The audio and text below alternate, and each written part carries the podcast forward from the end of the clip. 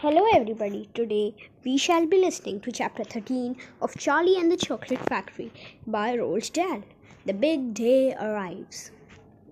The sun was shining brightly on the morning of the big day, but the ground was still white with the snow and the air was very cold. Outside the gates of Wonka's factory, enormous crowds of people had, gathered to watch the five lucky ticket holders going in. The excitement was tremendous, and it was just before ten o'clock. The crowds were pushing and shouting, and the policemen with arms linked were trying to hold, me, hold them back from the gates. Right beside the gates, in a small group that was carefully shielded by the police from the crowds by the police, stood the five famous children, together with the grown ups who had come with them. The tall pony figure of Grandpa Joe could be seen standing quietly among them. Beside him, holding tightly onto his hand, was little Charlie Bucket himself. All the children except Charlie had both their mothers and fathers himself with them, and it was a good thing that they had, otherwise the whole party might go out of hand. They were so eager to get going that the parents were having to hold them back by force to prevent them from climbing over the gates. Be patient, cried the fathers. Be still. It's not time yet. It's not ten o'clock. Behind him, Charlie Bucket could hear the shouts of the people in the crowd as they pushed and fought to get a glimpse of the famous children. There's Violet Beauregarde, he heard someone shouting. And that's her, right? I can remember her face from the papers. And you know what? Somebody else shouted back. She's still chewing that dreadful piece of old, old piece of gum she had had for three months. You look at her jaws. They're still working on it. And who's that big fat boy? That's Augustus Gloop. So it is. Enormous. Isn't he fantastic?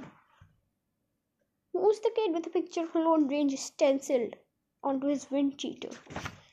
That's Mike Teavee. He's the television fiend. He must be crazy. Look at all the toy pistols he has got hanging all over him. The one I want to see is Veruca Salt, cried, shouted another voice from the crowd. She's the girl whose father bought him a half a million chocolate bars, and they even made the workers in his peanut factory unwrap every one of them until they found a golden ticket. He gives her anything she wants, absolutely anything. She, she only has to start screaming for it, and she gets it. Dreadful, isn't she? Shocking, I call it. Which one do you think it is? That's one that one over there on the left, the little girl with a silver mink coat. Which one is Charlie Bucket? Charlie Bucket? He must be that skinny little shrimp standing beside the old fellow who looks like a skeleton, very close to us. Just there. See him? Why has he got a coat on in this cold weather? Don't ask me. Maybe he can't afford to buy one. Goodness me, he must be freezing. Charlie kept standing, only a few paces away from the speaker. Grandpa Joe hand a squeeze.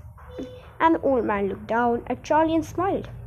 Somewhere in the distance, a church clock began striking ten, very slowly, with a loud creaking of rusting hinges.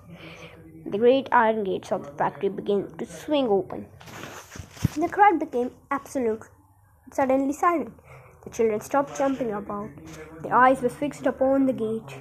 There he is! Somebody shouted. That's him! And so it was. Thank you.